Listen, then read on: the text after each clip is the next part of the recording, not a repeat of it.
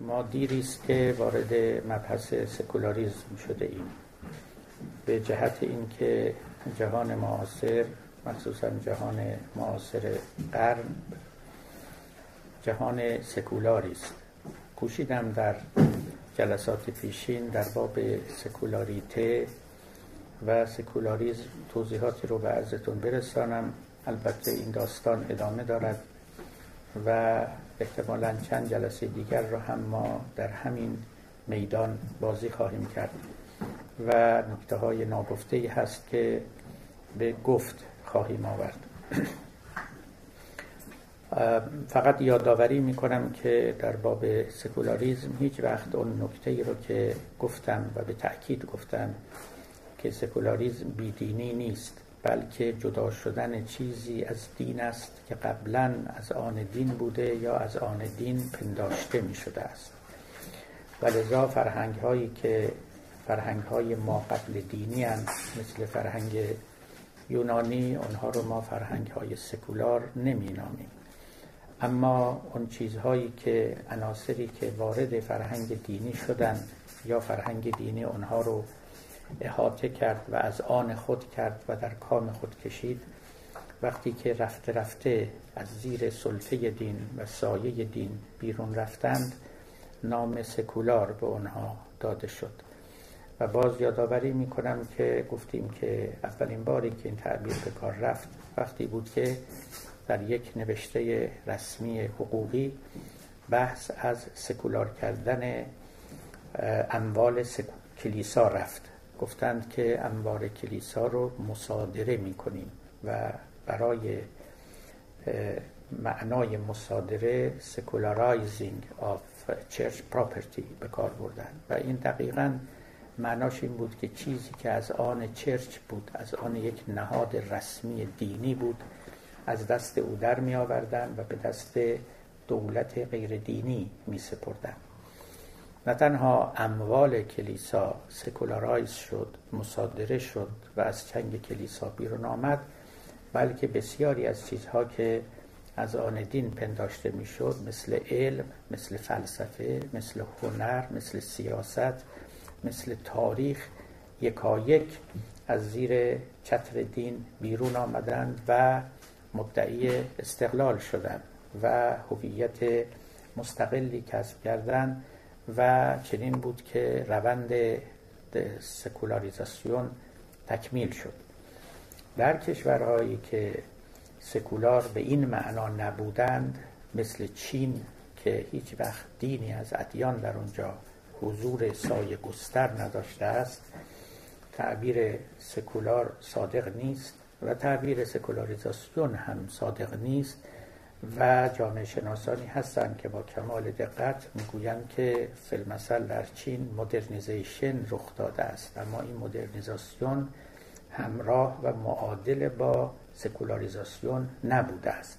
این دوتا رو یکی گرفتن چرا که در بعضی از نوشته ها یکی گرفته می شوند خلطی است و مغالطه است و اشتباهی است که ناشی از دقت نکردن در معنای دقیق واژه سکولار است. خب در نوبت گذشته ما در جدا شدن فلسفه و علم به طور کلی معرفت از دین سخن می گفتیم نکاتی را من آوردم که برای پاره از دوستان سوال انگیز بود. سوالاتی رو با من در میان نهادن که می‌خواهم امروز به تشریح اونها بپردازم چون به توضیح مقصد ما هم کمک خواهد کرد و مفاهیمی رو که دنبال می‌کنیم روشنتر و آشکارتر خواهد کرد. نوبت گذشته من بر این نکته تاکید کردم که درست است در مسیحیت حقیقتا علم و فلسفه سکولار شدند به این معنا که در مسیحیت آدمی که از چشم خدا افتاد و حبوط کرد و به زمین آمد طبیعت هم از چشم خدا افتاد و این هر دو دوران پلیدی رو به سر بردند با این تفاوت که با آمدن عیسی فرزند خداوند و بردار رفتن او پلیدی آدمیان شسته شد و گناهشون آمرزیده شد و باز خرید شد و آدمیان دوباره منزلت پیشین رو در چشم خداوند پیدا کردن. اما طبیعت نه طبیعت همچنان پلید ماند و مانده است. و به همین سبب سراغ طبیعت رفتن علم طبیعت بنا کردن طبیعت رو لایق مطالعه و پژوهش مردن امری بود که با این اندیشه و آموزه مسیحی منافات داشت.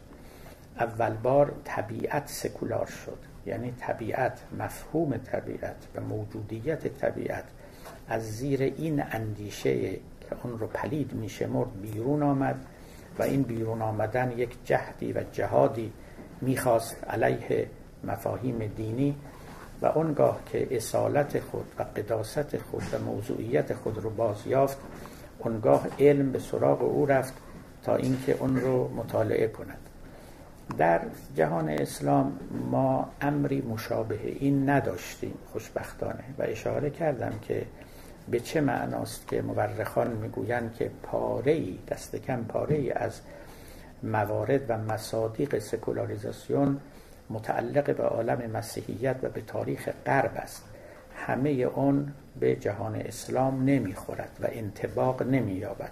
این بحث البته دایره وسیعی دارد. جامعه شناسان و مورخان در این باب سخن گفتند و این رو قبلا هم اشاره کرده بودم هم در احوال شخصیه مثل ازدواج طلاق و غیره در مسیحیت حضور روحانیت شرط است و هم به دلیل اینکه طبیعت پاکیزه شمرده نمی‌شد پاکیزه دانستن او و شستشو کردن او مقدمه واجبی بود برای اینکه علم نسبت به او حاصل شود و شرافتی حاصل کند تا محققان به سراغ او برود در جهان اسلام خب ما چنین رأیی رو نسبت به طبیعت نداشتیم.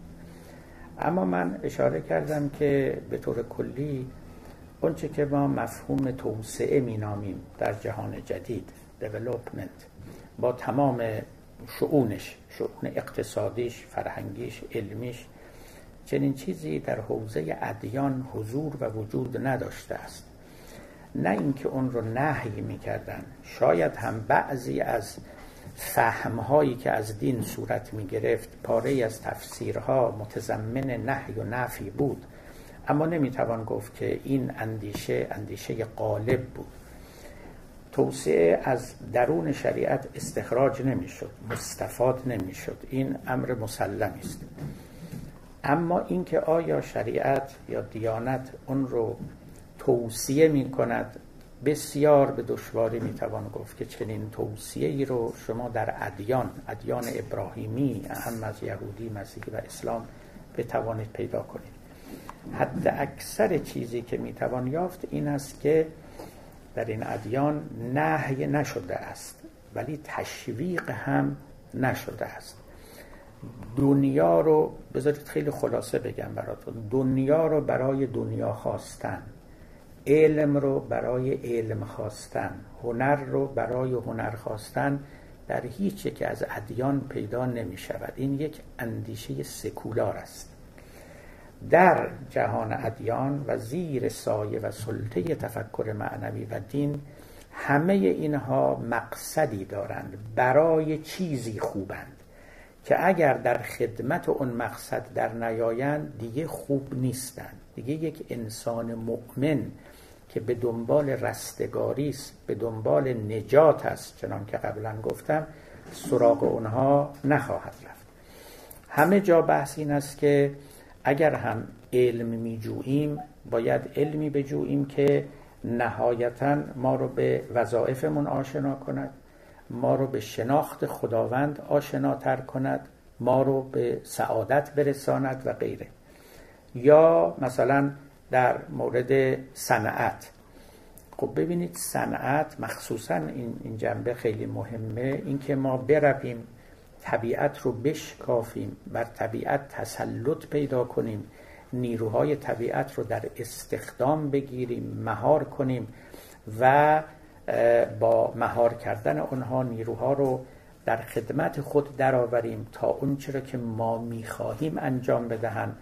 نگذاریم که, که طبیعت به راه خود برود بلکه طبیعت رو چنان بپیچانیم و تحت جبر و قصر قرار بدهیم که به راهی که ما می‌خواهیم برود.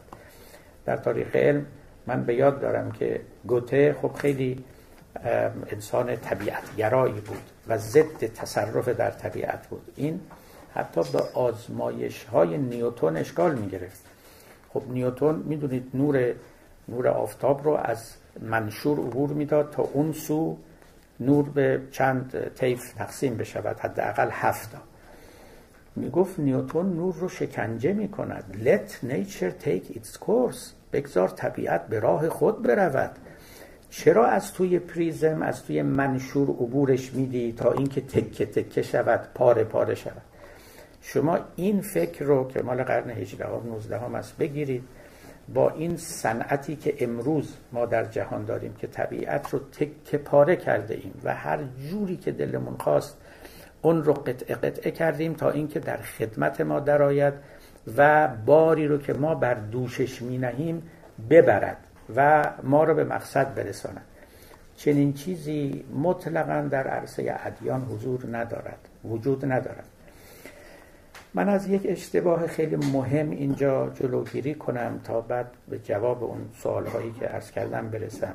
ببینید وقتی که من میگم ادیان چنین نمی کنند مبادا در خاطر شما بگذرد که این نقصانی است در ادیان. من همچه منظوری ندارم و نمی‌توان چنین منظوری هم داشت. برای اینکه به هیچ وجه معلوم نیست که جهان صنعتی بهتر از جهان ما قبل صنعتی است. دست کم بر بنده معلوم نیست.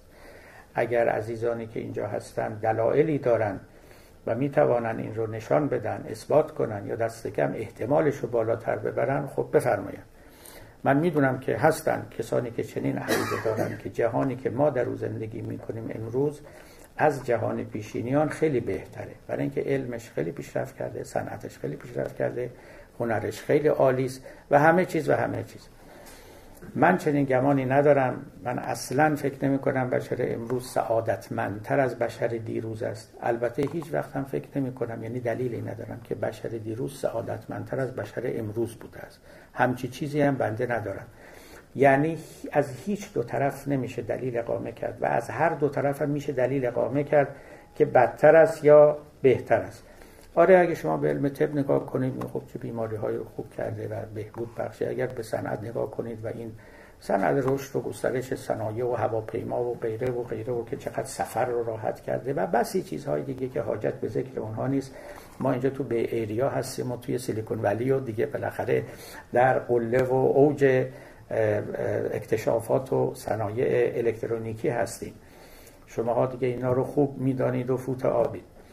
اینا خب خیلی چشم انسان رو پر می‌کنن که به حال ما در جهان فوق العاده زندگی می‌کنیم که گذشتگان در خواب هم نمی‌دیدن. حتی توی scientific fiction های خودشون هم این چیزها رو نمی نوشتن و نمی آوردن این درسته البته. ولی وقتی که اینا رو در کنار چیزهای دیگه ای بذاریم که در واقع by-product های رشد صنعت است. by-product های رشد science است. یعنی محصولات فرعی محصولات ناخواسته و یا گاهی خواسته توانایی های شیطانی که انسان پیدا کرده در اثر این رشد صنعت و رشد علم اون وقت به اون راحتی دیگه قضاوت نخواهید کرد که اون چه که من حیث المجموع رخ داده آیا بهتر بوده یا بهتر نبوده؟ ما امروز در خوشیم که کامپیوتری هست و خیلی اینترنتی هست و خیلی زود و راحت اخبار همه جهان رو به ما میرسانه. همون دقیقه ای که یه اتفاقی در چین مثلا میفته بنده هم اینجا مطلع میشم. خب فاین. اولا نفس این مطلب که این حالا خودش خوبه همچی چیزی یا نه ما فکرشو نمی کنیم میگیم لابد چیز خوبیه که اینطوری شده. هیچ معلوم نیست خوب باشه. که حالا مثلا گذشتگان که نمی‌دونستن تو چین الان داره چه اتفاق میفته حالا چی کم داشتن؟ از سعادت و خوشبختشون. ولی ما اینا اصلا ارسال مسلم کردیم. مفروض گرفتیم که این خیلی چیز عالی است و گذشتگان یک محرومیت بزرگی داشتن که ما خوشبختانه اون محرومیت رو نداریم. ولی ما فراموش می‌کنیم که این اینترنتی که انقدر پرقدرت است و چنین اطلاعاتی رو به ما میرساند حجم دروغ در عالم هم به مراتب بالا رفته است. از طریق این اینترنت چه دروغ ها چه خلاف ها چه تهمت ها چه سخنان ناروا اینا که پخش می شود یعنی در کنار هر قدرتی که شما در این عالم پیدا می کنید دو تا راه مثبت و منفی جلوی شما باز میشه. هر قدرتی که پیدا می‌کنه از یه چاقوی تیز باشه که با این چاقوی تیز می‌تونین جراحی کنید می‌تونین چشم یه نفر رو در بیارین. تا برید بالا بالا بالا بالا. قدرت های خیلی عظیم صنعتی شما پیدا کنید هواپیما بسازید و غیره و غیره. لذا ببینید وقتی که من میگم من می‌خوام این توهم رو دست کم از ذهن شما یعنی توجه بدم که این نکته چندان مسلم نیست گرچه که برای خیلی ها از بدیهیات زمانه ماست. که اگر میگیم ادیان لزوما توسعه به معنای امروزی رو توصیه نکردند و تشویق نکردن معلوم نیست. یعنی به نحو بدیهی معلوم نیست که کار بدی کردن. معلوم نیستش که این جهان به این درجه از رشد صنعتی و علمی که رسیده به جای خوبی رسیده. ما چون تو این دنیا زندگی می‌کنیم البته تو این دنیا باید به احکام همین دنیا هم تن بدیم و تسلیم بشیم. نمی‌تونیم توصیه کنیم به دنیای ما قبل مدرن برگردید چون هیچ دلیلی وجود نداره که دنیای ما قبل مدرن بهتر از این دنیا بوده. اما نمی‌تونیم من بگیم که این دنیا بهترین دنیاست برای اینکه هیچ دلیلی وجود نداره. و میشه هزاران دلیل بود که اینجا هم این روزگار هم اشکالاتی داره. من همیشه برای شما گفتم این رو. الان من قصد دفاع ندارم فقط می‌خوام برای شما نکته رو عرض بکنم برای این تصور, تصور مطلبی که میگم آشکارتر بشه. همیشه تو سر ما زدن یا امروز میان میگن که آره در طول تاریخ جنگ های مذهبی چنین بوده چنان بوده. و چقدر آدم کشته شده چقدر نزاع در بین بشریت پدید آوردن. من یادم یه بار یک فیلمی رو می‌دیدم در تلویزیون انگلستان. کسی رو برده بودن به نام مسیح مجسمه مسیح بود شخصی.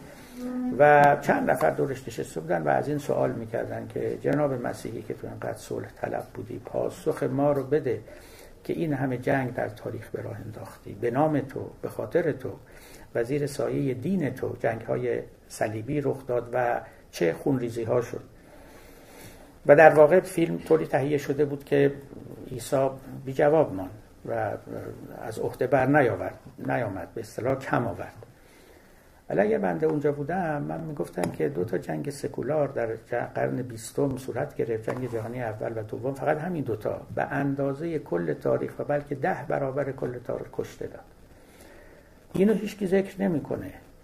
اینا جنگ های دینی نبودن. جنگ های بودن که صرفا به دلیل اینکه صنعت پیشرفت کرده بود انقدر کشته به جای اگر صنعت و علم انقدر پیشرفت نکرده بود این همه کشته نمی‌داد. در گذشته آدمیان که یکدیگر میکشتن حتی, حتی اکثر یا یک منجنیقی میذاشتن سنگ پرتاب می‌کردن یا شمشیری و زوبینی و خنجری و تیری و کمانی و هم نبود دیگه چیزی دیگه نبود. با اینا چقدر می‌شد آدم بکشی؟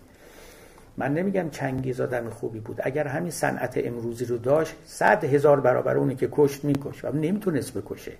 نداشت ابزارشو اما افرادی که یک هزارم چنگیزن امروز می‌تونن هزار برابر چنگیز آدم بکشن. اگر من دروغ میگم بگید دروغ میگید قصه اینطوریه. ببینید ما باید اینا رو با همدیگه بسنجیم. بنابراین بنده بازم عرض می‌کنم شما داوری خودتون داشته باشید. برای من هیچ مسلم نشده است. و این قصه است که من اقلا 15 20 سال راجع بهش فکر می‌کنم که آیا جهان جدید بشر در جهان جدید روی هم رفته سعادتمندتر است از آدمیان در, در جهان ما قبل مدرن؟ و یا بالعکس در هیچ دو مورد من نمی‌تونم داوری کنم لذا اینکه پاره از مکاتب یعنی ادیان به معنی الاخص اینها تشویق نکرده ان توسعه به معنای مدرن رو. معناش این نیستش که کار خیلی بدی کردن و باید ملامت بشوند و مردم رو در عقب ماندگی نگن توسعه به معنای امروزی کلمه یک پدیده کاملا سکولاره. سکولار به معنای اینکه نه مستخرج از دین است نه مورد تشویق دین. اما مورد نهی دین هم نیست. یعنی به اصطلاح مباهه جزو مباهات است جزو اموری است که نه واجبه نه مستحبه نه مکروهه نه حرامه مباهه اما از اون مباهاتی است که شما برای اینکه به سوی اون بروید باید انگیزه داشته باشید. خیلی چیزا مباهه مگه نه؟ اما خب مثلا فرض کنید رفتن در فلان کوهستان ده روز اونجا موندن اونم مباهه اشکال نداره. ولی بنده اگر انگیزه نداشته باشم بلند نمیشم برم اونجا ده روز و ده شب بمونم همطور بی خودی. بنابراین اینکه آدم بلند شه بگی می‌خوام برم کره ماهو تسخیر کنم این مورد تشویق هیچ دینی نبوده. نهی هم نشده. یک حرکتی است که خارج دین داره صورت می‌گیره و جز مباهات است به اصطلاح. اگر اگر قابل بحث به نظر من به این راحتی هم نمیشه جز مباهات. فرض کنیم جز مباهات. ولی انگیزه قوی می‌خواد که شما اقدام به این کار بکنید. که بلند شید برید اونجا بعدم خورده خورده به حال به این فکر بیفتید که شاید اصلا وسایلی تهیه کنیم و مردم رو اصلا کره زمین رو منتقل کنیم به کره ماه یا مریخ چون زمین کم کم غیر قابل سکونت می شود و فلان. همین یه قلم که زمین داره غیر قابل سکونت میشه همین گرمایشی که داره زمین پیدا می‌کنه همین آلودگی بایوسفیری که الان خبر داریم و محیط زیست اینا هیچ وقت در گذشته وجود نداشت. مسائل امروز ما مسائلی است که فقط علم و صنعت این دوتا با هم به وجود آوردن. و ما دیگه داریم زندگی های مصنوعی می‌کنیم حقیقتا. زندگی های طبیعی مثل گذشتگان نمی کنیم البته شما به ما قبل دنیای ما قبل مدرنم برید هزار تا ایراد هم اونجا می‌گیرید. میگه این همه کچلی بود این همه آبله بود این همه نمی‌دونم فرض کنید بیماری های عفونی بود این همه چی بود این همه آب آلوده توی جوها بود.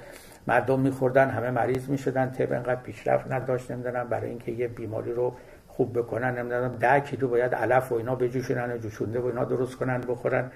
بله خب اینا هم بود البته. خیلی چیزای دیگه هم بود. طول عمر مردم خیلی پایین بود. مثلا متوسطش 50 بود 60 بود الی آخر. همه اینا محل سوال است. آیا واقعا که طول عمر مردم بالا رفته سعادتشون بیشتر شده؟ ما اینا رو بدیهی می‌گیریم. فکر می‌کنم خیلی چیز خوبی اتفاق افتاده. اصلا معلوم نیست. به نظر بنده اینا دلیل می‌خواد که اثبات بشود که قطعا اتفاق خوبی افتاده. و در گذشته قطعا یک امر بد و شر و ناروا و ناپسندی وجود داشته است.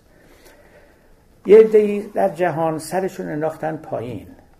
ببینید اتفاقی که افتاد این بود دیگه. سکولاریزاسیون اینجوری اتفاق افتاد. گفتن ما علم و برای دین برای اثبات وجود خدا برای کشف حکمت خدا در طبیعت اینا نمی‌خوایم. علم و برای علم می‌خوایم. هنر رو هم برای هنر می‌خوایم اصلا دنیا رو واسه خاطر دنیا دوست داریم. نه به سبب دیگری نه برای اینکه مثلا خداوند چون ما را آفریده چون امر کرده به سوی مثلا از نعمات دنیوی استفاده کنید هیچ کدوم اینا. دنیا به خاطر دنیا. این تفاوت در اینجاست. تمام اونچه که شما در گذشته می‌بینید در ادیان می‌بینید که شما رو سوق میدن به طرف اینکه کاری بکنید که مورد پسند خداوند باشه مورد رضای خداوند باشه در خدمت خدا و اندیشه های الهی باشه. من دیدم پاره از مفسرین و مسلمانان مدرن خود ما گاهی استشهاد می‌کنن به پاره از آیات قرآن. من دوست دارم اونا رو همینجا ذکر کنم. یکی از آیات قرآن که خیلی استشهاد می‌کنن این که قل من حرم زینت الله التي اخرج لعباده و طیبات من الرزق. بگو چه کسی حرام کرده است روزی های پاکیزه ای رو که خداوند برای مردم آفریده است. زینت هایی رو که خداوند برای مردم آفریده است یا در دل طبیعت نهاده است. چه کسی تحریم کرده است؟ یعنی چرا بهره برداری نمی کنید چرا خودتون رو محروم میدارید از غذاهای خوب از لباسهای خوب از مرکبهای خوب از زینتهای خوب. گفتند که این معناش این استش که تشویق کرده است مردم رو به بهره برداری از دنیا به بهره برداری از نعمات دنیا. این حرف درسته. یعنی در واقع در مقابل یه جور صوفیزمی در مقابل یه جور رهبانیتی ایستاده است که اون رهبانیت اصلا رو آوردن به دنیا را حتی در حد حلالش هم قبول نداشتن. در حد حلالش هم قبول نداشتن. اعراض از طیبات می‌کردن. حلال ها رو بر خودشون حرام می‌کردن. می‌گفتن که این دنیا لذت نباید برد تا پاداشش رو در اون جهان دیگر به ما بدهند خب قرآن خیلی روشن. البته در مقابل اینها ایستاده است که نه نعمت هایی که در این جهان هست برای شماست. خدا بی جهت نیافریده و نگفته که بشینین فقط تماشاشون کنید. نه من یادم یه آقایی بود که به جد استدلال میکن گفت این میوه ها این سیب خوش رنگ این پرتقال اینو فقط خدا آفریده ما تماشا کنیم نخوریم و همین لذت از دیدنش ببریم. خب حالا این یه منطقی است ولی خب چرا؟ یعنی چه؟ نه برای استفاده از اوناست. اما این اصلا معنای این که برین طبیعت رو بشکافید در استخدام در بیارید نیروهاش رو بگیرید بهرهمند بشید از اونها یه جهانی بسازید یه جهان سوپرنچرال یعنی روی این طبیعت یه طبیعت دیگه بنا کنید یه جهان صنعتی بنا کنید که فوق این جهان طبیعی و طبیعت است. انصافا این از دل این چیزها در نمیاد. یعنی اون چه که ما در دین داریم نفی تصوف است به معنای ترک دنیا. این دقیقا درست است یعنی اون روحانیتی که تصوف به معنای روحانیت و ترک دنیا و استفاده معتدل و متعادل از نعمتهای این جهانی. حالا الان نعمتهای این جهانی رو کاری نداریم سراغ علم و فلسفه و اینها که میان چنان که قبلا گفتم. هیچ وقت در دین علم زیاد تشویق نشده است. هیچ جا در دعاهای پیامبر و دیگران شما نمی‌بینید که بگه خداوند علم بسیار به من بده. اصلا نفس این امر که باز ما امروز این رو یک چیز خیلی خوب و محترمی میشماریم به هیچ وجه اینطوری نبوده همیشه تو دعاهای پیامبر هست که خدایا علم نافع به من بده. اعوذ بک من علم لا ینفع و من قلب لا یخشع و من دعا لا یسمع الى آخر. پناه می‌برم به تو از علمی که نافع نیست از دلی که خاشع نیست از دعایی که مسموع نیست و غیره. این که ما باید تعلیم و تربیت اجباری داشته باشیم. همه باید با سواد بشن. اینا اصلا مفاهیمی نیست که از طریق دین تشویق شده باشه. امروز جزء بدیهیات روزگار ماست که چقدر خوب که بچه های ما از کوچکی از 6 سالگی 7 سالگی مدرسه برن درس بخونن یه زبان دو زبان سه زبان یاد بگیرن ریاضی طب غیره غیره اینا. ما چنان تو این فضا بار اومدیم که فکر می‌کنیم اینا جز بدیهیات همه اعثار بوده. اصلا و ابدا. برای اینکه خب شما می‌بینید در گذشته خب خیلی عظیم مسیحیان یهودیان مسلمانان توشون بی سوادی 98 درصد 99 درصد وجود داشته است. بحث این که همه باید با سواد بشن و خیلی خوبه که همه با سواد بشن نه اینکه اینا حرام باشه. ولی این مطرح نبوده که این رو برین دنبالش و این کارو بکنین. این نبوده همچی چیزی. حالا در میان علمای ما و مسیحیان در مورد خانم ها و دختران که خیلی نه تر بوده. اگر یه اندک رضایتی به تحصیل پسرا می‌دادن همون یه ذره رو به دخترها هم نمی‌دادن. حد اکثر خانواده های پولدار معلم سرخانه می آوردن برای دخترانشون چون مدرسه وجود نداشت به شکل امروزینش و این آموزش در مشروطه شما همه به یاد دارید دیگه. علما در دوران مشروطه یکی از مبارزاتشون علیه مدارس بود علل خصوص مدارس دخترانه.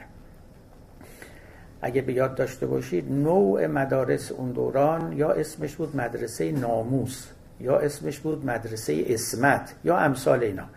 یعنی مخصوصا هم اسمایی میذاشتن که حکایت کنه از اینکه مبادا تصور کنید که این مدارس یک راهی می‌روند که به آلودگی دختران منتهی بشه. اینجا ناموس محترم است اسمت محترم است غیره و غیره. در به دنبال رشد سکولار جامعه بود که این مسائل بدیهی شد. تا امروز هم معلوم نیست برای علمای ما خیلی بدیهی شده باشه. اما فشار سکولاریزاسیون این pressure of modernization به اصطلاح pressure of secularization اینا رو جا انداخت. و دیگه امروز کسی جرأت نمی‌کنه علیه اینها مقابله بکنه. چرا؟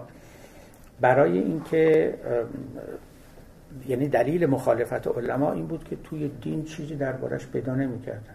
هیچ تشویقی نمیافتن به زور از گوشه و کنار یه روایتی یه چیزی مثلا یه دلالتی اشارتی بر این امور پیدا بکنن. امری نبود که مورد تشویق و تحسین صاحب شریعت باشه. در طول تاریخ هم این که خب ما شنیدیم همیشه فقیهان با فلاسفه مخالفت می‌کردن. نوبت قبل همینجا عرض کردم که فلاسفه همیشه متعون بودن. همیشه مورد تعن فقیهان ما بودن. بیگانه شمرده می شدن قاچاقی زندگی می کردن گاه و بیگاه مورد تکفیر قرار می گرفتن یکی از دلایلش این بود که نمیپسندیدن. یک دلیل بیسیک اینجا وجود داشت که این علم اصلا بیگانه است. بیگانه است یعنی شریعت چنین چیزی رو نخواسته و تشویق نکرده. یک دلیل دوم و مضاعف هم وجود داشت که می‌گفتن این اندیشه ها نهایتا به انکار شریعت منتهی می شود لذا به دو دلیل اینها رو منکوب می‌کردن و اجازه رشد اونها رو نمی‌دادن. در یک سرکل ها و حلقه های خیلی بسته و محدودی اینها جریان داشت و هیچ وقت گسترش و توسعه پیدا نمی کرد یعنی فلسفه که در واقع گستردن بساط عقل نقاد بود حقیقتا از گسترش باز مانده بود. برای شما نقل کردم که محمد جابری که از روشنفکران مراکش بود و بنده ایشان رو در مراکش دیده بودم با هم پنلی هم داشتیم چند جلد کتاب خیلی مهم داره. راجع به البته اون نمیگه عقل اسلامی میگه عقل عربی. و این هم تعصب است که پاره ای از اینها دارن. به حال چند تا کتاب در این زمینه ها نوشته. نکته سنجی های خوبی هم داره. یکی از نکته هایی که اونجا داره و من بارها ذکر کردم می‌گوید که تمدن اسلامی تمدن فلسفی نبود. تمدن فقه بود. تمدن حقوق بود. و این خیلی حرف درستیه. و بعد هم مثال می‌زنه یعنی توضیح میده میگه کتب فقهی که در طی این تمدن و فرهنگ نوشته شد هزاران بار بیش از کتب فلسفی است که نوشته شد. فقهایی که پرورده شدن تعدادشون صدها بار بیشتر از فیلسوفان است که پرورده شدن. برای اینکه اون علم خودی بود این علوم غیر خودی بود به اصطلاح سکولار بود به زور وارد جامعه اسلامی شد. یه عدم البته عاقل بودن مزاج فلسفی داشتن مثل بو علی سینا مثل دیگران رفتن اینا رو پسندیدن خوب کاری هم کردن اینا رو برگرفتن برای اینکه نهی هم نسبت به اینا وجود نداشت. اما قاچاقی زندگی می‌کردن. یه جوری باید حرف می‌زدن و عمل می‌کردن که جان خودشون رو بتونن حفظ کنن و الا زندگی براشون مشکل می‌شد. نمونه هاشو براتون گفتم. البته فقط داستان تمدن ما نیست تمدن اسلامی نیست تمدن مسیحی هم همین وضعیت رو داشته تمدن یهودی هم وضعیت داشته. برای اینکه یک مشرب یکسان دارن. مشرب یکسانشون این است که نکته قبل گفتم انسان مؤمن به دنبال رستگاری است. اون چه که به رستگاری او به نجات او به نجاح و فلاح او کمک می‌کنه اون رو برمیگیره. این علامت ایمانه این پیامد ایمانه لازمه ایمانه. و اون چه که نسبت به این امر بیطرفه خب لازم نیست. یعنی انگیزه ای نداره به سوی او بره. اگرم رفت از ناحیه دیگران چنان به او نگاه می شود که گویی داره عمر خودش رو تضییع می‌کنه. دنبال چیزایی رفته که به درد نجاتش نمی‌خوره. و عرض کردم برای شما که ما فیلسوفانی داشتیم که آخر عمرشون همه برگشتن. مثل فیض کاشانی مثل ابوالمعالی جوینی و دیگران. میگن ابوالمعالی جوینی که یک متکلم درجه اول اسلامی است و استاد غزالی بود هنگام مرگ خودش رو می‌زد و می‌گفت میمیرم و ایمان پیرزنان نیشابور رو ندارم. اونا می‌دونن به چی ایمان دارن ولی من فیلسوف متکلم نمی‌دونن برای اینکه هر مطلبی که مطرح میشه ده تا جوابشو دارم ده تا جواب اون جوابا هم دارم. نمی‌دونم بالاخره چی شد. خدا هست خدا نیست. صفاتش اینجوریه اونجوریه. اما یکی از پیرزنان نیشابور با یک ایمان سلیم ساده و راحت داره میمیره. بی خود نبود که یه روایت جعلی از پیغمبر آورده بودن. قطعا روایت جعلی است که علیکم به دین العجائز. برید دنبال دین پیرزنان.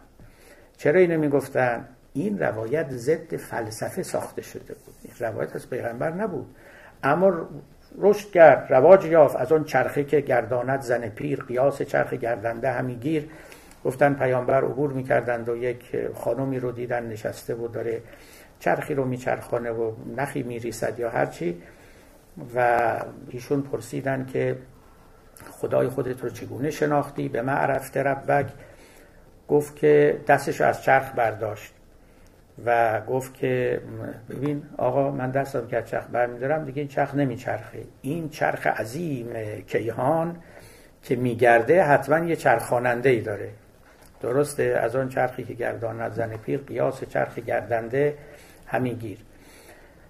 البته مولوی می‌دونید که به این تفسیر راضی نبود. روایت رو قبول داره اما مطابق باز همون سبک خودش یه جوری دیگه اینو معنا می‌کنه. توی جاده دیگه میتازه می‌گوید که خرمون کو عجز و حیرت قوت اوست در دو عالم. خفته اندر زل دوست هم از اول عجز خود را چون بدید خفته شد دین عجایز برگزید. اون اصلا می‌زنه به یه معنای دیگه. میگه این به معنای عجز و تسلیم در مقابل خداوند است. دین عجایز. ولی اصلا ریشه کار این بیرون آب فاسده اصلا چنین چیزی نبوده. اما اونی که این روایت رو ساخته خوب ساخته. و بر مبنای اون اون متکلم هم می‌گفت که همچون مرد مفلسف روز مرگ عقل را می‌دید بس بی شاخ و برگ. که دین عجایز بهتر از دین این متکلمان است و این فیلسوفان است. و از این طریق فیلسوفان رو هم به معنای کسانی که غیر خودیان بیگانن ترد می‌کردن هم به معنای کسانی که ستون پنجم دشمنن و در دل این تمدن و این فرهنگ نشستن و دارن تیشه به ریشه این فرهنگ می‌زنن و اون رو از درون خالی می‌کنن. خب در یک چنین فضایی البته فلسفه رشد نمی‌کنه به کلام رشد نمی‌کنه. فلسفه برای فلسفه یک اندیشه سکولار است. در جهان اسلام فلسفه حتی اون جاهایی هم که رشد کرد برای خدمت به دین بود. برای شما من خواندم عبارت ملا صدرا رو که گفت تبا لفلسفت لا یطابق الحکمت الالهیه یا شریعت الالهیه. خاک بر سر فلسفه ای که با دین سازگار نباشد. یعنی این سقفی بود که روی فلسفه می‌زدن روی دین می‌زدن. و هر جا شما سقف دارید پروازتون محدوده. یعنی تا اونجا حق دارید بالا برید. که سقف اجازه میده و سرتون می‌خوره به سقف و دیگه بالاتر از او نمی‌توانید برید. علم هم همینطور بود و غیره و غیره. خب حالا می‌رسم به نکته های زیاد دیگری هم هست که باید بگیم ولی می‌رسم به اون سوالی که برای پاره از دوستان پیدا شده بود که خب به ما گفتن که اسلام که با علم سازگار است و ما هم که می‌خوایم خدمت به بشریت بکنیم خدمت به انسان بکنیم. هر کدوم ما هم فنی داریم. یکی مهندس یکی طبیب یکی معلم یکی نجار همین فنون مختلف.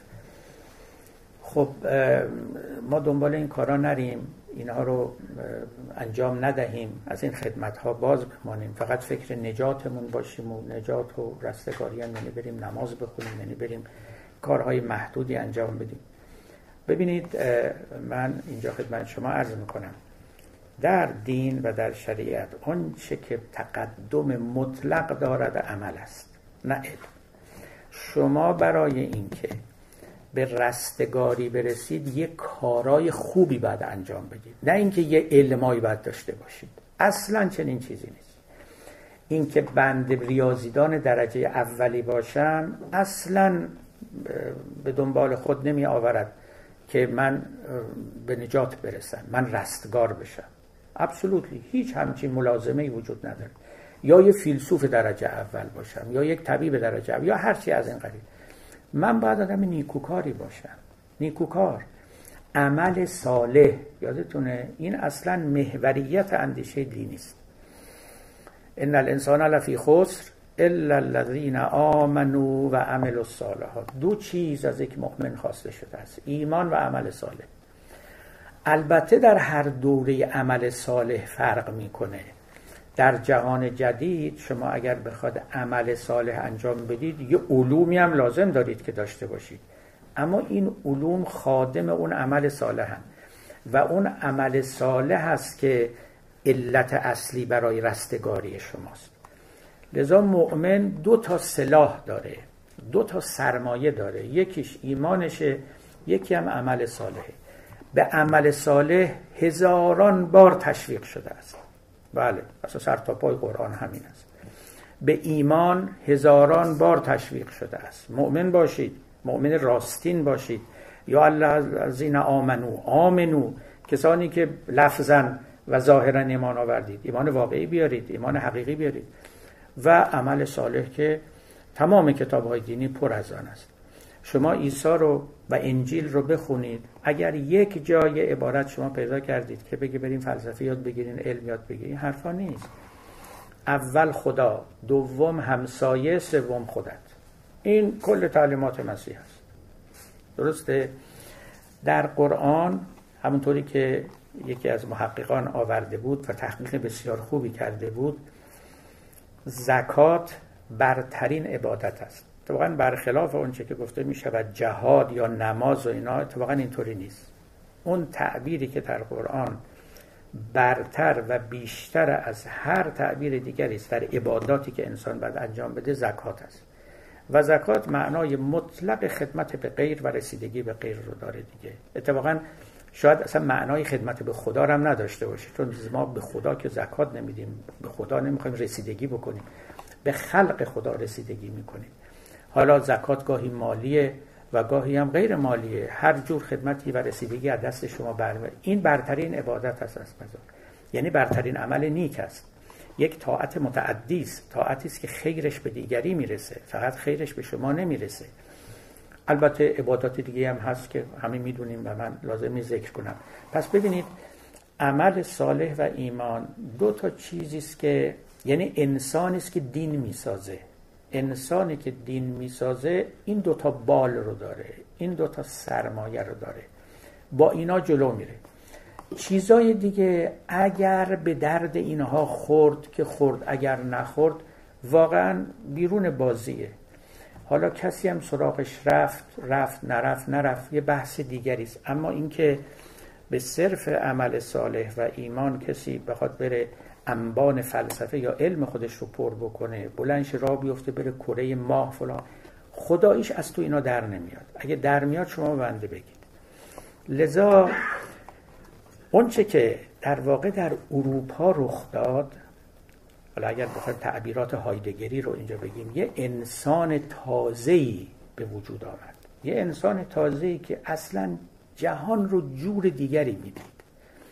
و اون جور دیگر اگر به زبان خیلی ساده بخوایم بیان کنیم همین بود. دنیا رو برای دنیا می‌خواست. علم رو برای علم می‌خواست. فلسفه رو برای فلسفه می‌خواست. هنر رو برای هنر. برای خدا برای عرض می شود معنویت برای اینا نمی‌خواست. گفت نفس فیلسوف شدن خیلی خوبه. از من نپرس چرا میری فلسفه می‌خونی. همین فلسفه می‌خونم. خودش خوبه. درست مثل اینکه به یکی بگی چرا زندگی می‌کنیم خب دیگه می‌خوام زندگی بکنم. پس برم خودکشی کنم. در اونجا هم همینطوره. باور نمیشه کرد واقعا که چرا آدم ها خودشون رو به آب و آتش میزن من گاهی که میرم مثلا به دیدن پاره از پیشرفتهایی که مثلا در قرن 18 هم 19 هم صورت گرفته. مثلا این ریل هایی که میکشیدن.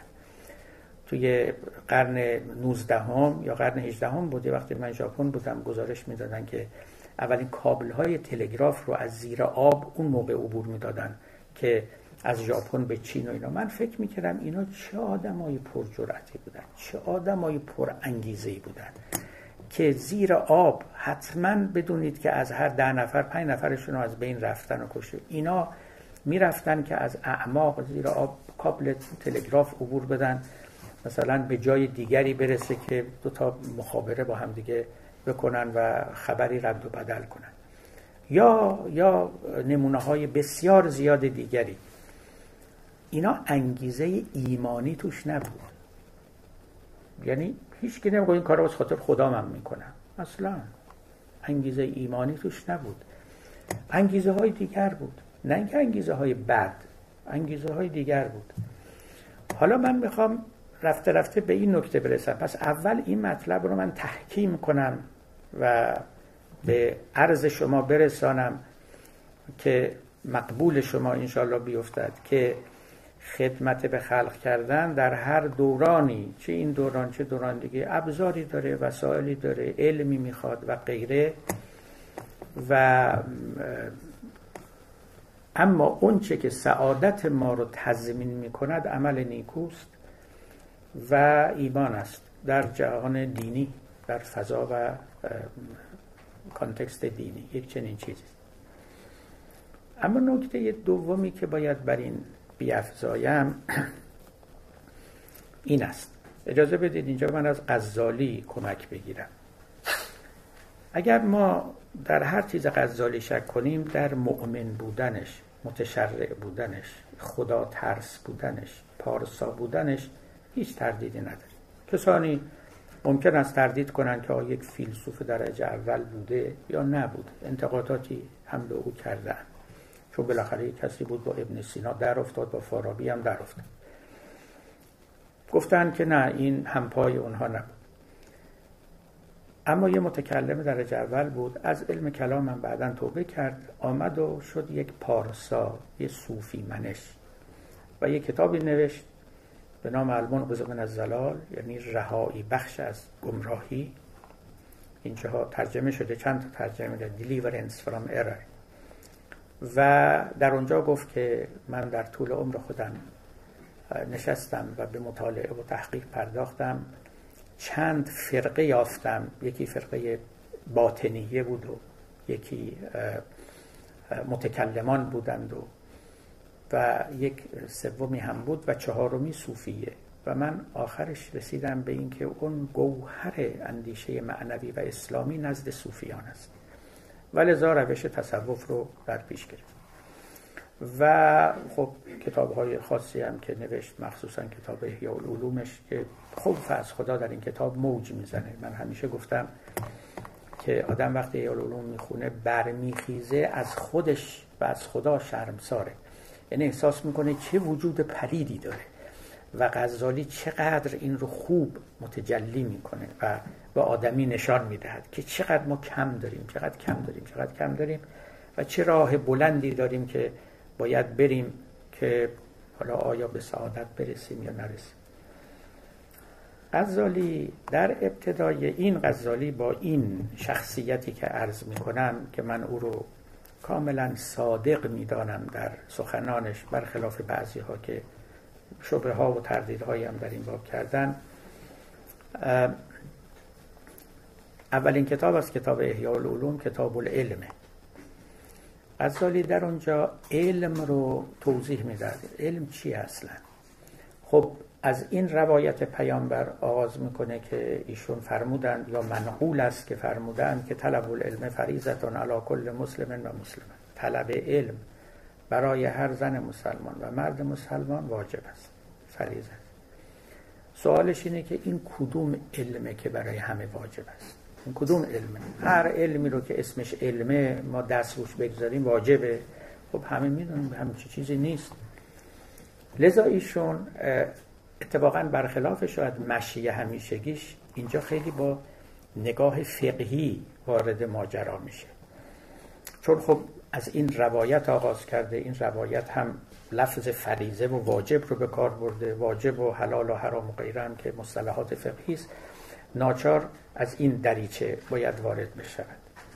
میگه اما اونی که واجب واجب سخن غزه این که شما تکالیف فردی خودتون رو باید بدونید به لحاظ شرعی. یعنی باید یاد بگیرید که نماز چجوری بخونید روزه چجوری بگیرید. این واجب واجبه که شما این رو در حد انجام وظایفتون باید بدونید. همین الان هم باید برید یاد بگیرید. از وقت بلوغ به اصطلاح. از هنگام بلوغ توجه کنید. نمیگه از 6 7 سالگی بعد بچه رو به مدرسه فرستاد نه میگه از هنگام بلوغ که این فرائض بر شما واجب می شود بعد یاد بگیرید نحوه نماز خوندن رو مثلا از کی تقلید باید بکنید و غیره و غیره این اولی. دوم یک سری علومی هست که واجب کفاییه. یعنی کافی است که در میان مسلمانان یه عده اینها رو بدانن. اصلا بر همگان واجب نیست که بدانن. و اونا چیه؟ اون عبارت است از علومی که علوم شرعی که تفسیر قرآن علم اصول فقه که اینا هم به تقسیمات فرعی در میانشون گذاشته که مهم نیست. میگه اینا پس شد علوم واجب که بعضیش واجب کفاییه و بعضیش واجب عینیه. بقیهش علوم غیر شرعیه و این خیلی اصطلاح جالب. غیر شرعی نیست سکولار بقیه علوم علوم غیر شرعی وقتی این علوم غیر شرعی رو باز تقسیم می‌کنه میگه علوم محمود داریم و علوم مکروه و مضموم داریم. بعضی از علوم هستن که نیکو هستن خوب انسان یاد بگیره مثل علم طب یا مقداری صنعت برای گذران امور اجتماعی که اون در واقع بنیانها و ریشه های صنایع رو یا شغل ها رو هم تقسیم بندی های خوبی کرده در یک کتاب دیگری و بعضی از علوم هم اصلا مضموم هم. مثلا مکروه هم نباید سراغشون رفت. مثلا فلسفه. میگه اصلا فلسفه علم نیست جهله یک مش زلالت به اسم علم تحویل میدن. اصلا این شایسته این نام نیست که شما برید. یه اندکی ریاضیات بد نیست یاد بگیری یه اندکی طب برای اینکه خب مردم مریض میشن. دیگه بقیهش هم هیچی. تمام شد و رفت. این در واقع سخن یک عالم درجه اول اسلامی است. جالب این است که ایشون در همین تقسیم بندیشه که میگه فقه با اینکه جزو علوم دینیه اما در حقیقت علم دنیویه یعنی قدرش رو هم پایین میاره. از اولین کسانی است غزالی که این سخن رو میگه. میگه فقها علمای دنیا هستند و قاچاقی جزو علمای دین محسوب میشن. علمای دین در از علمای اخلاق. اونایی که به مردم اخلاق یاد میدن معنویت یاد میدن. دین حقیقی معنویت حقیقی اونجاست. فقه پوسته است یک ظاهری است که برای امور دنیوی خوبه و بعد خودش هم میگه میگه بسیاری از کارها رو میشه کرد که از لحاظ فقهی صحیحه اما در آخرت به هیچ درد آدم نمی‌خوره. میگه شما می‌تونید یه نمازی بخونید. از سر تا تش تا, تا آخر نمازتون برای دیگران نقشه بکشید که پدر اونا در بیارید. یک ذرم حواستون به این الفاظی که میگید نباشه. اما یه فقیه میگه نه شما نمازتون درسته. برای اینکه وضو گرفتید به قبله وایسادید و این سوره های لازمه رو خوندید و دولاراست شدید. ولی این نماز یه پول نمیارزه در آخرت. اما شکل زا یا روزه به قول امی مثالا رو می‌زنه واقعا. روزه بگیرید از صبح تا شب غیبت مردم بکنید. دروغ بگید دقل بگید. حرف ناسزا بزنید ناروا بگید. روزتون باطل نمیشه. برای که اینا جز مبتلات روزه نیست. لذا یه فقیه به شما میگه روزتون درسته اما این روزه به چه درد می‌خوره؟ خاک بر سر این روزه. ولی به هر حال فقیه این رو صحیح میشماره و قضای اون رو واجب نمی‌دونه. به همین دلیلی که میگه فقه علم دنیاست علم قشر است علم باطن نیست علم معنا نیست علم اخلاق نیست. الی آخر. من این تقسیم بندی رو برای شما عرض کردم. ما تقسیم بندی های دیگه هم داریم اما اونا هیچ کدوم از این دیدگاه نیست. خود ابن سینا داره ابن خلدون داره فارابی داره کتاب احسال علوم داره و دیگران داره ولی اونا از این دیدگاه ها نیست. فقط تقسیم بندی کردن علوم رو. مثل تقسیم بندی مثلا آگوست کنت هم بر خودش تقسیم بندی داره. آمپر هم تقسیم بندی داره. دیگران. ولی اونا از این دیدگاه این اتفاقا از دیدگاه دینی و شرعی است که علوم رو به شرعی و غیر شرعی و غیر شرعی ها رو به محمود و مکروه و مضموم و اینا تقسیم می‌کنه و به شما میگه اونی که شریعت تشویق کرده و از شما می‌خواد کدوماست بقیهش دیگه خب به عهده خودتونه. البته از غزالی بپرسی میگه بسیاری از اونها هم دنبالش بری. کار بیهوده ای کردی. برای شما نقل کردم. دو جا در کتاب فضائل الانام که نامه های غزالی است اونجا آورده و به مخاطب خودش میگه به شما بگن یه هفته دیگه بیشتر زنده نیستی تو این دنیا. تو این یه هفته رو میری چه کار می‌کنی؟ میری فلسفه می‌خونی میری کلام می‌خونی. یا به کارهایی که به نجات تو منتهی شود اونها رو میسپاری و نیکوکاری می‌کنی عبادت می‌کنی خدمت به خلق می‌کنی. وظایفی رو که خدا برات معین کرده انجام میدی. حالا این یه هفته رو شما می‌تونید گسترش بدید. حتی به ما بگن یه عمر شما در پیش داری برای اینکه زندگی کنی. این یه عمر رو می‌خوای چه کار بکنی؟ یه هفته و دو هفته اهمیتی نداره در این استدلال. این هستش که برای نجاتت باید بکوشی. برای نجاتت هم اگر بکوشی دیگه راهش رو شریعت نشونه یه کتابی داره به نام میزان العمل همین غزالی. اونجا از سعادت شروع می‌کنه. مگه کسی فکر سعادت خودش نباشه؟ احمقه. ما اصلا با این آدم حرف نداریم. ما این کتاب رو شروع کردیم و می نویسیم برای کسی که فکر نجات و سعادت خودش. کسی که این مسئله براش اهمیتی نداره اصلا روی سخن ما با او نیست. خب سخن من تا اینجا در واقع امیدوارم که روشن باشه که منظور چیست. یکی دو نکته دیگر هم هست که باید من اینجا اضافه کنم. حقیقتش امیدوارم حرف من درست فهمیده بشود که چرا علم سکولار شد و به چه معنا اساسا از اول هم جزو دین نبود. و بعدن که بیرون آمد جای اصلی خودش رو پیدا کرد. اگر کسی می‌خواست فلسفه رو دینی بکنه اشتباه می‌کرد. فلسفه یه تعریفی داره یه مشخصاتی داره. ذاتا غیر دینی است ولی البته یه مسلمان می‌تونه فیلسوف هم بشه. اشکالی نداره.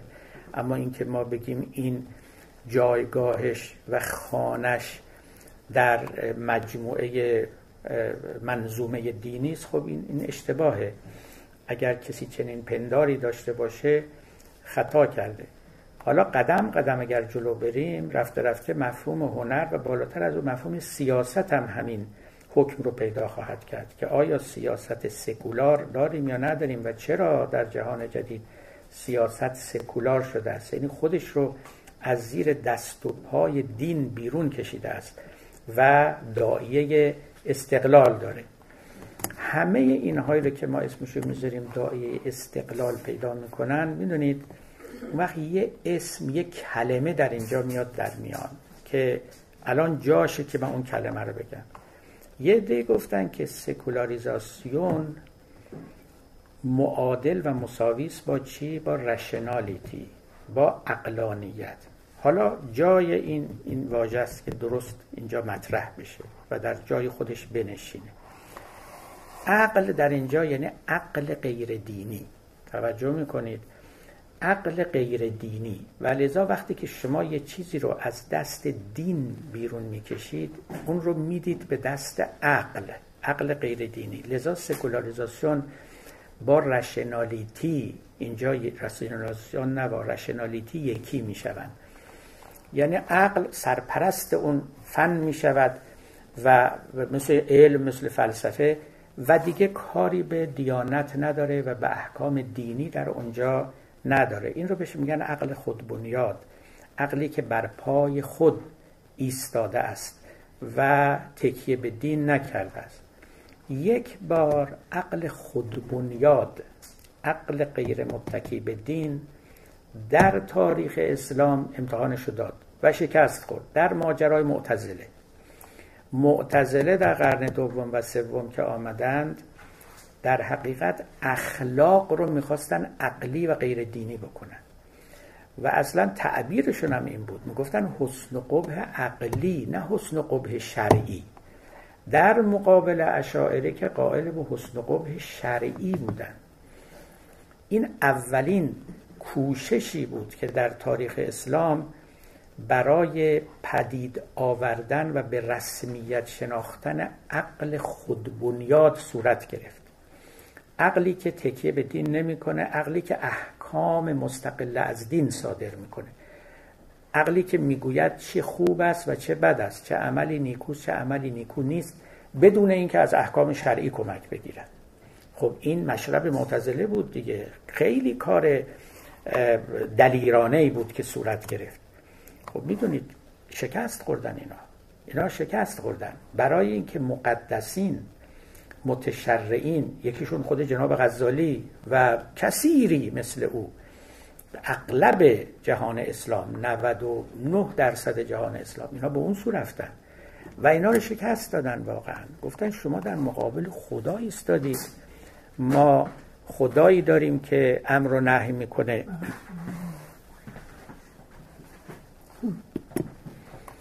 خدایی داریم که امر و نهی می‌کند و احکام اخلاقی رو به ما می‌گوید. شما اومدید عقل رو در مقابل خدا قرار دادید. هم عرض و هم ردیف او قرار دادید. جامعه متشرع دیندار حقیقتا تحمل این اندیشه براش مشکل بود. مشکل بود. و راحت می‌شد به این در همون زمان نتیجه گرفت که اینها کارشون به شکست خواهد انجامید و شکست سختی خوردن. شکست سختی خوردن. حتی شیعیان که بعدا گفتن که ما هم نظر با معتزله هستیم ما هم قائل به حسن قبل شرعی هستیم عقلی هستیم واقعا شما به علمای خودمون که نگاه می‌کنید به همین فقیهان کنونی فقط یه حرفی می‌زنن. در عمل اصلا جرأت صادر کردن حکم حسن قبل عقلی ندارن به هیچ وجه. برای هر چیزی میگردن یه روایتی پیدا کنن. و این روایت پیدا کردن معنیش اینه که حسن قبل شرعی می‌خوان پیدا کنن. نه حسن قبه عقلی. این که عقل در اینجا حکم می‌کند که این خوب است یا اون بد است. این یه دلیری می‌خواد. این دلیری هنوز در امت اسلام در دوران معتزله پیدا نشده بود. خیلی دلیری می‌خواست که به عقل تکیه کند و بگه در این مسئله از شرع مستغنیم این دلیری رفته رفته پیدا شد و به این میزان ورود سکولاریته در دین خیلی به نظر من لازم و مبارک است. خیلی لازم و مبارک. ما از سکولاریته نترسیم. فکر نکنیم یه دشمن است فکر نکنیم یه ویروسه فکر نکنیم یه پلیدی است سکولاریته یعنی سهم عقل رو هم در کنار سهم دین بدهید. یعنی ماکسیمالیست دینی نباشید. این تعبیری که من به کار بردم. این از آگوستین میاد در مشرب مسیحیت. آگوستین یک ماکسیمالیست درجه یک بود. گفت با داشتن دین ما نه به اخلاق نه به فلسفه اخلاق نه به هیچی احتیاج نداریم. همه اینها رو خدا به ما داده. مسیحیت بر اون قرار نماند. آمد آمد تا رسید به سنت توماس کویناس که خب یه بو علی سینایی بود در عالم مسیحیت که میکوشید که سهم عقل رو هم بده ولی تأثیر خودش رو گذاشت. ما در میان خودمون هم ماکسیمالیست های دینی فراوان داشتیم و داریم. کسانی که همه چیز رو می‌برن زیر سقف و خیمه دین. خدا رحمت کنه آقای محمد ارکون رو. محمد ارکون خب من با بسیاری از اندیشهاش هم موافقت نداشتم. خیلی زیاد سکولار بود حقیقتش. یه بار یادمه در واشنگتن سخنرانی داشت. سالها پیش منم بودم. بعد از سخنرانیش اومد و به من گفت فلانی بیا بیا بریم اتاق من با هم حرف دارم باهات رفتیم و نشستیم. گفت می‌دونی چه اتفاقی افتاده امروز؟ گفتم چی؟ گفت من وقتی سخنرانی می‌کردم اومدم پایین. یکی از این جوانهای مسلمان که پای صحبت من نشسته بود اومد جلو و به من گفت آقای پروفسور ارکان شما باید اسم تو عوض کن چون اسمش محمد ارکان بود. گفتم چرا گفت تو مسلمان نیستی؟ اسم محمد دیگه به تو نمیاد. بسیار ابسط شده بود خیلی آشفته بود. از اینکه چنین تلقی از او هست. خب کتاباش هم روح دینی نداره واقعا. این نکته است که من پس از وفاتش هم واقعا در همون واشنگتن یک سمیناری بود. من اونجا هم این قصه رو نقل کردم و هم اندیشه او رو تا حدودی کاویدم. یادم بود صد درصد علمی و عقلی اما یه حرف خوبی می‌زد. ما گاهی با هم می نشستیم رساله دکتریش رو راجع به ابن مسکویه نوشته بود. ابن مسکویه خب یه ایرانی است و کتاب تهذیب اخلاق و تطهیر الاعراق او خیلی کتاب مهمی است کتاب تاریخ داره. مال قرن چهارم تحسینی که او می‌کرد از ابن مسکویه به این سبب بود. گفت ابن مسکویه یک اخلاق کاملا غیر دینی نوشته است. و درست هم میکن کتاب تطهیر الاعراق و تهذیب الاخلاق ابن مسکر یه اخلاق یونانی است. صد درصد. همونطور گویی که به کسی ارسطو رو فیلمسل ترجمه کرد اصلا کاری به اسلام نداره در حالی که شما همین کتاب رو همین کتاب اخلاق رو این سلسله نسبش رو بگیرید بیاد پایین پایین تا برسید مثلا به دوران قاجاریه. آقای ملا مهدی نراقی و ملا احمد نراقی. مخصوصا ملا مهدی نراقی. سه جلد کتاب داره به نام جامع السعادات که در علم اخلاقی. همین علم اخلاق یونانی است اما در هر گوش و کنارش روایت هم گذاشته. برای اینکه همون اندیشه ها رو به اصطلاح اسلامی کنیم. محمد ارکون می‌گفت من با این کار مخالفم. ما فضای بیرون دین رو باید نگه داریم. همه چیز رو دینی کردن به چه معنا؟ چرا؟ چه ضرورتی داره؟ خیلی چیزا اصلا ذاتا دینی نیستن. یا اگرم یه وقتی یه عالم دینی دربارشون سخن گفته معنیش نیست که او به ذات دینی است. من جمله اخلاق که همه ما فکر می‌کنیم یه امری که دیگه اگه هیچی دینی نباشه اخلاق که حتما دینیه. حالی که اینطوری نیست لزوما. یعنی ریشه های حسن و قب عقلی هند. بله دین ارشاد داره به امور اخلاقی ایناش که جای بحث نیست. اما اینکه ما فکر کنیم علم اخلاق یا فلسفه اخلاق اینا ماهیت دینی دارن اصلا و ابدا اینطوری نیستن یه دلیل ساده که قبل از دین هم وجود داشتن. در میان یونانیان هم بودن در میان ایرانیان هم بودن و امثال اینها. این گله خیلی مهمی که ارکون می‌کرد در واقع گله از ماکسیمالیسم دینی بود. اینی که دین ماکسیمال باشه یعنی رو همه چیز سایش رو بندازه. این برای ما سودمند نیست. برای امروز ما تو ایران هم سودمند نیست. یکی از مصادیقش انسانی اسلامی کردن علوم انسانیه. ببینید این درست همون ماکسیمالیسم دینی است درست همون مصداقی است که مورد گله مرحوم محمد ارکون بود.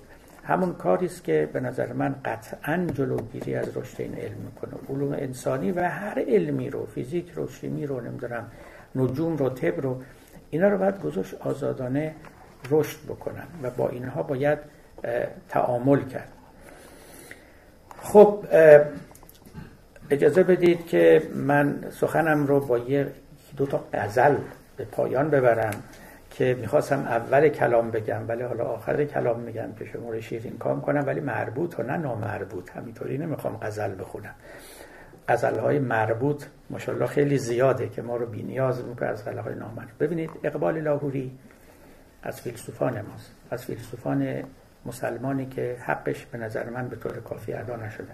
اتفاقا در این قصه غرب و سکولاریزم غربی و مدرنیته خیلی تفکر و تعمل کرده است. حجم عظیمی از اشعار خودش رو وقف این امر کرده. خب یه غزلی داره غزل کوتاهی که به اقتفای حافظ سروده. حافظ غزلی دارد مشهور. که همه شنیدید. در ازل پرتو حسنت ز تجلی دم زد عقل عشق پیدا شد و آتش به همه عالم زد. جلوه ای کرد رخت دید ملک عشق نداشت عین آتش شد از این غیرت و بر آدم زد. عقل می‌خواست که آید به تماشاگه راز دست غیب آمد و بر سینه نامحرم زد. مدعی خواست که آید به تماشاگه راز دست غیب آمد و بر سینه نامحرم زد. عقل می‌خواست که از آن شعله چراغ افروزد برق غیرت بدرخشید و جهان برهم زد. خب دیگران قرعه قسمت همه بر عیش زدن دل غم دیده ما بود که هم بر غم زد.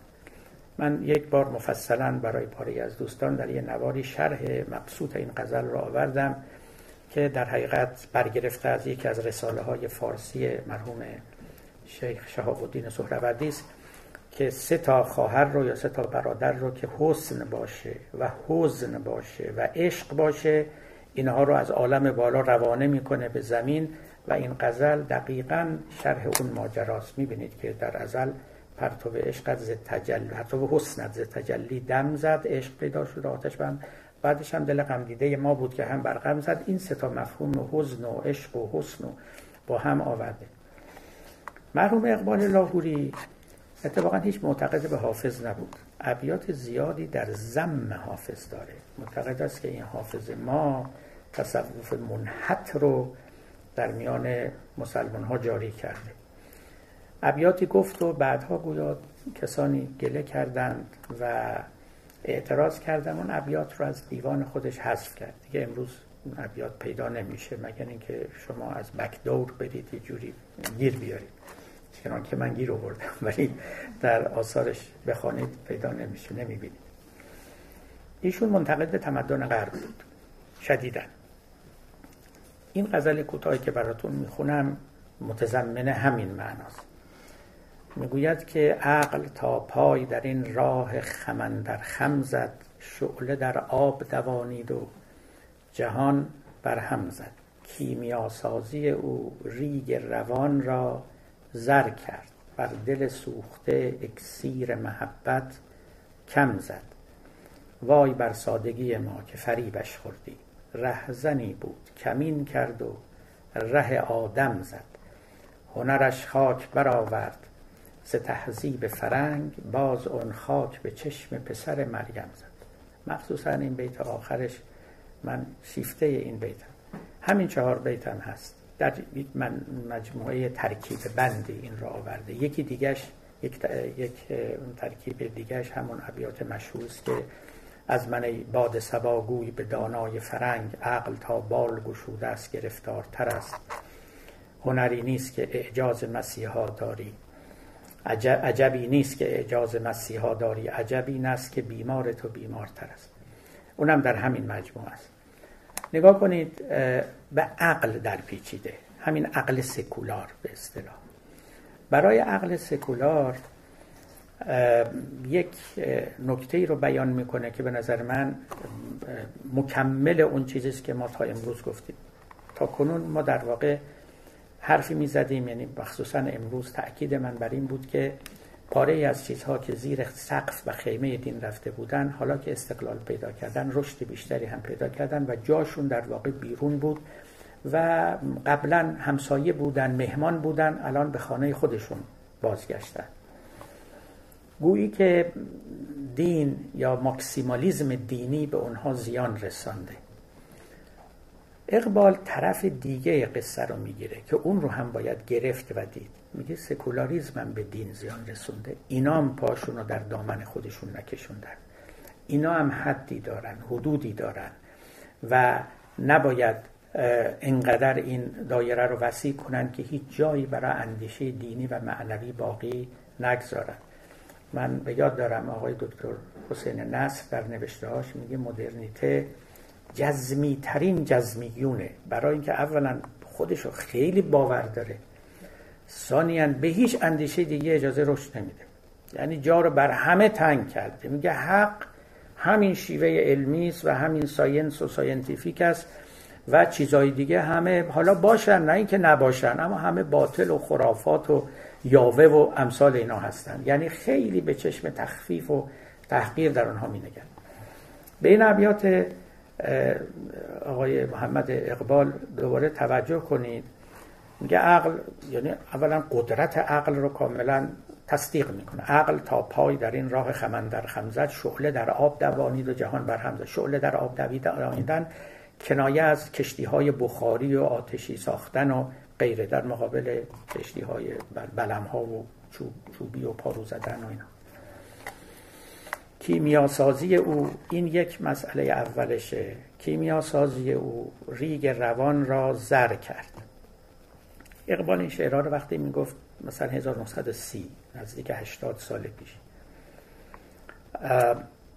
1930 من نمی‌دونم اطلاعات اقبال از پیشرفت فیزیک چقدر بوده. مرد نابغه ای بود مرد چیره دستی بود. نکته های خیلی عظیم یعنی عجیبی هم در نوشته و اشعارش هست. خب 1930 رادیو اکتیویته دیگه خوب یعنی تئوری رادیواکتیو خوب به بلوغ رسیده. در 1985 تقریبا اولین اکتشاف صورت گرفت رادیوم و پولونیوم و اینها. و بعدش در 1905 رادرفورد اولین کتاب رو نوشت در رادیو اکتیویته و رادرفورد آقای سودی رفیقش در 1912 بنابراین این خوب پیش آمد. 1930 این به انکشاف خودش به اوج خودش رسیده حتی شدویک و اینا در 1930 همون وقتها نوترون رو هم کشف کرده بودن اما این که آیا می‌تونن عناصر رو به هم تبدیل کنن یعنی مثلا عنصر آهن رو با تاباندن نوترون یا چیز دیگری تبدیل به عنصر طلا بکنم من درست نمی‌دونم اون موقع شده بود یا نه. شاید بعضی از دوستان بدانن نمی‌دونم پیشرفت صنایع رادیواکتیو اونجا رسید یا نه. اما حرف آقای اقبال همینه میگه کیمیاسازی او ریگ روان را زر کرد. اینا با کیمیاگری خاک رو دارن طلا می‌کنن. و این منظورش یک بیان شاعرانه نیست. میگه واقعا علم به اینجا رسیده. کیمیا سازی او خاک روان را زر کرد. در عین این قدرت ولی بر دل سوخته اکسیر محبت کم زد. این یک نقصانه که او در غرب می‌بینه که گویی محبت و امپاتی و و عرض می شود که سیمپاتی و و وفاداری و امثال اینها از میان رفته. که خب جای گفتگوی زیاد داره. میاد پایین تر بعد می‌گوید که وای بر سادگی ما که فریبش خوردیم. رهزنی بود کمین کرد و ره آدم زد. این که احتیاجی به تفسیر نداره فقط سادگی ماست. و بعد آخرین بیتش می‌گوید که هنرش خاک برآورز تهذیب فرنگ باز اون خاک به چشم پسر مریم زد. من همه حرفم اینه. میگه هنر والایی که عقل غربی و عقل سکولار داشت این بود که آباد کرد فرنگ رو توسعه داد. از خاک فرنگ هنرش خاک برآورز تهذیب فرنگ. تهذیب فرنگ یعنی با این توسعه قباری برانگیخت. این قبار و این خاک رو در چشم پسر مریم زد یعنی عیسی. یعنی این توسعه جا رو بر دین تنگ کرد. خلاصش. و این غرور علمی اجازه به رشد معنویت نداشت. نداد. هنرش خاک برآورد. ز تهذیب فرنگ باز اون خاک به چشم پسر مریم زد. آفرین بر این شاعر حکیم. بی جهت نیست که ما الان خوشبختانه در دوران زندگی می‌کنیم که آقای هابرماس بهش میگه دوران پست سکولار. دورانی که نه دین باید به جنگ سکولاریزم بره نه سکولاریزم باید به جنگ دین بره.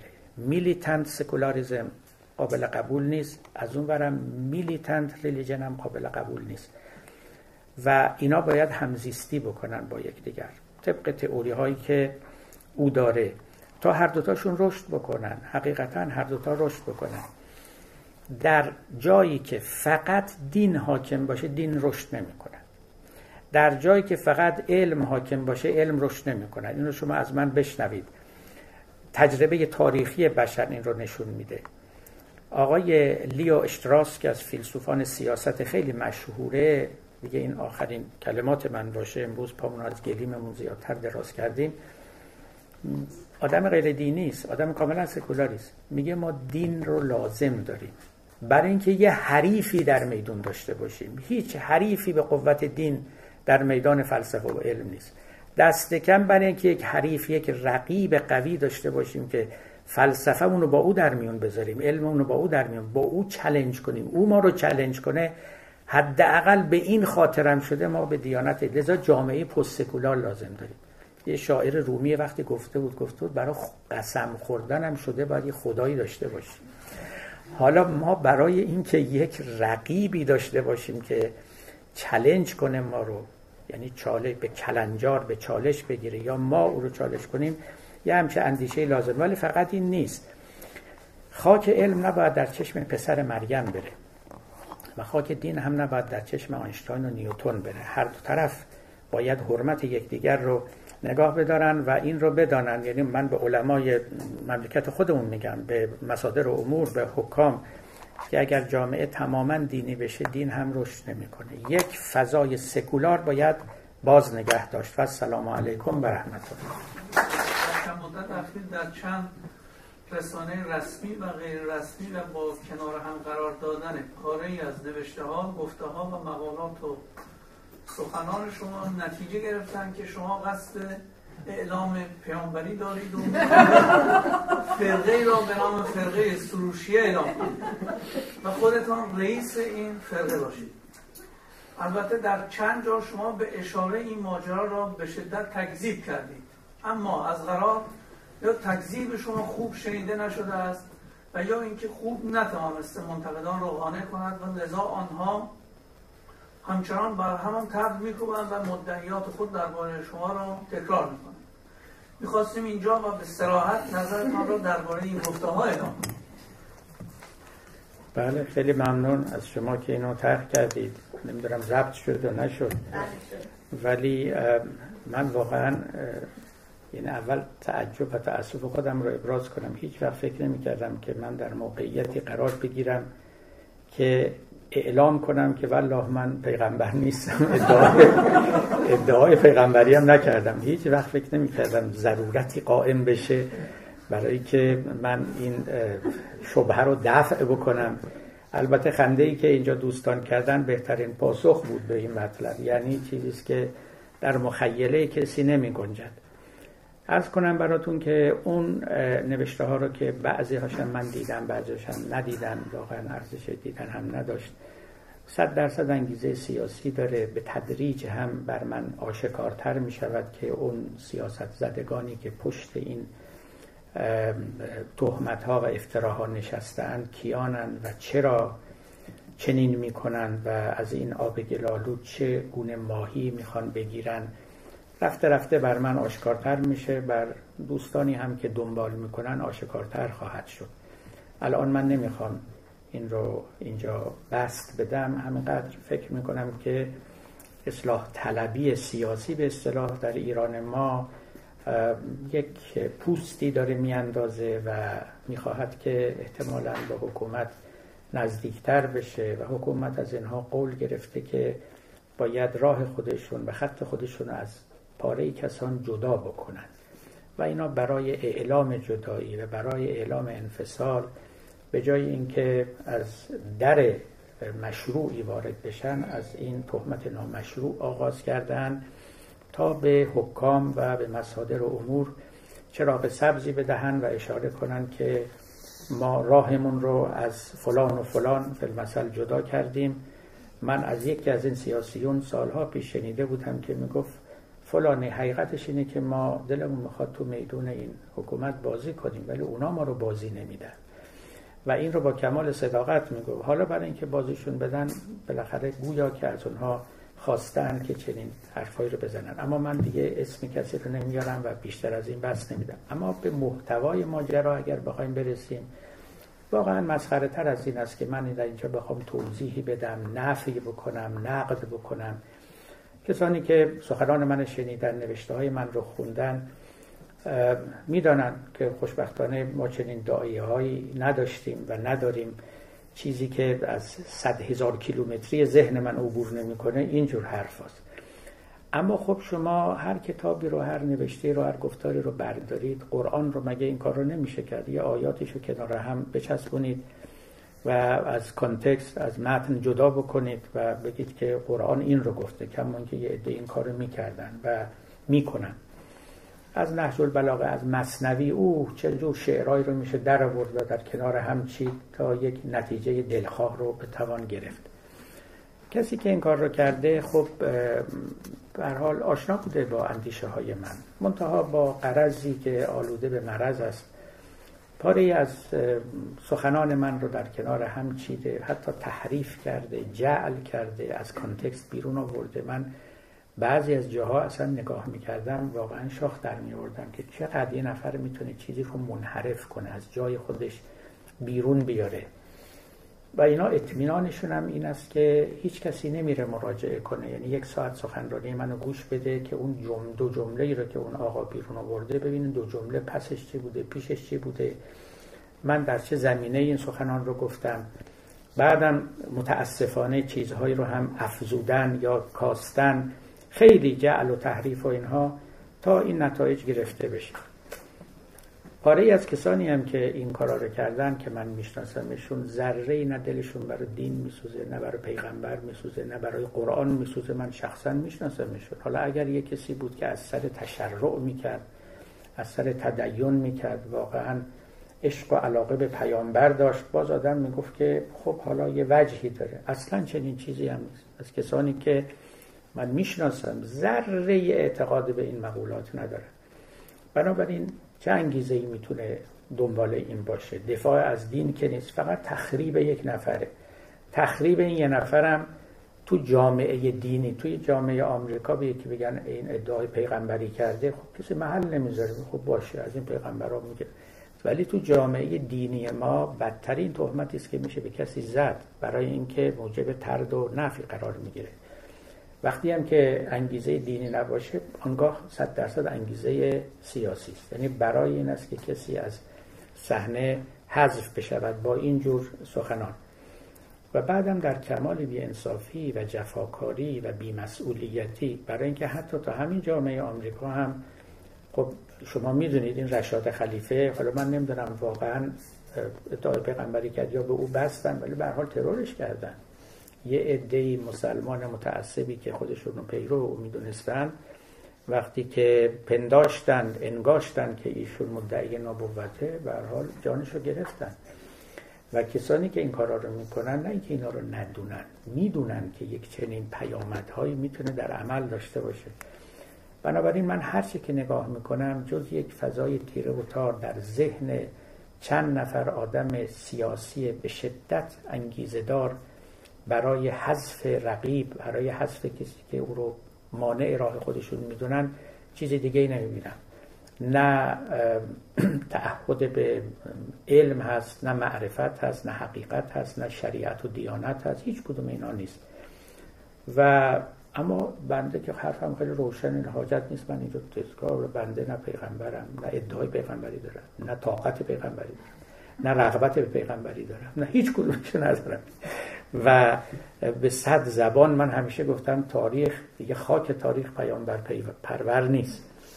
ما فقط می‌تونیم پیرو به پیامبران باشیم. حد ما همین است شعن ما همین است. و مولوی هم با همه عظمتی که من براش قائلم و حتی گفتم که او خودش رو پیغمبر عشق می‌دانست نه پیغمبری که دین آورده یعنی پیام عشق میاره پیامبر عشق است به این معنا. او هم خودش خاک پای پیغمبر می‌دونست و ما شعنی بیش از این نداریم.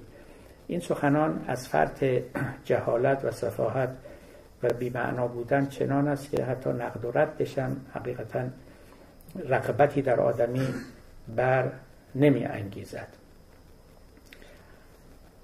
این مقدار توضیح هم به خاطر همین پخش این صفاحت ها بود و الا گفتم من هرگز با خودم نمی اندیشیدم که در طول عمرم یک بار مجبور بشم ملزم بشم که بیام بگم والله بلا به پیغمبر قسم من پیغمبر نیستم. و چنین ادعایی ندارم و نمی‌دونم حتی از زبانم هم اینا میاد بیرون برای من رنج آور به هر حال متشکر که این سوال کردید و این توضیح شاید برای بعضی مفید باشه. انشاءالله که همینطور است. برای کسانی که البته به گوش حق طلب میشنوند و الا برای مقرزان که فایده نداره. هر درونی که خیال اندیش شد چون دلیل آری خیالش بیش شد. پس در وعظ و نصیحت بسته شد. امر عرض انهمو پیوسته شد.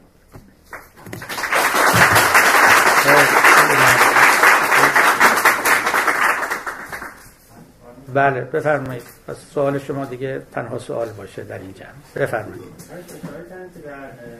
این به علم آموزی به علم آموزی چرا؟ به علوم دینی. بله. آره به بیرون دین نه چند دار علوم غیر شرعی. اوکی.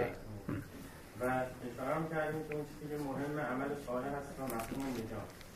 خب این برای برای من مبهمه که مثلا برای ما مسلمانایی که الان تو دنیای جدید داریم زندگی می‌کنیم و به تعبیر خود شما دچار ناکامی شدیم آیا این حرفای شما یه جوری تشویق نمی‌کنه کسی رو که به بیشتر علم بیاموزه و حداقل ما مسلمان از این ناکامی نجات بدیم. یعنی انگار باز شما تاکید داریم برای اینکه درسته البته گفتیم که نه حرفات خود شما نیست این اشاره می‌کنیم که توی دین چی بوده. منتها یه ذره برای من مبهمه. انگار باز فقط مهم اینه که ما بریم دنبال عمل صالح و همون چیزایی که خب بالاخره قدیمی من اینجا چند بار گفتم من تعجب می‌کنم که باز این سوال پیش میاد. من اینجا چند بار گفتم گفتم ما در کنار یک فضای دینی فضای سکولار لازم داریم اصلا. این رو من تأکید کردم. اون در ماکسیمالیزم دینیه که همه چیز زیر سایه دین میره وقت همه چیز در خدمت دین قرار می‌گیره. اما در یه فضای سکولار که بعد در کنار دین البته نه ضد دین. کاملا اینها می‌تونه رشد کنه و جامعه دینی ما زیان کرد چون ماکسیمالیست بود. اگر ماکسیمالیست نبود جور دیگری عمل می‌کرد. ولی من بازم این رو تاکید می‌کنم. من هیچ مطمئن نیستم و برای من تضمین شده نیست که این دنیای سکولاری که بنا شده امروز که ماکسیملی سکولار است این لزوما بهتر از دنیای ماکسیمالی ریلیجس گذشته است. من این رو نمی‌دونم. اما می‌تونم بگم چرا جوامع دینی اینجوری نشدن. برای اینکه دین حالت ماکسیمال داشتن اونجاها. و می‌تونم بگم که امروز اگر ما بخوایم حریف بشیم با جهانی که در رو زندگی می‌کنیم این است که ماکسیمالیسم دینی رو باید رها کنیم. و این هیچ منافاتی با اینکه فکر رستگاری باشیم و اینها نداره خیلی ممنون از یکایی که دوست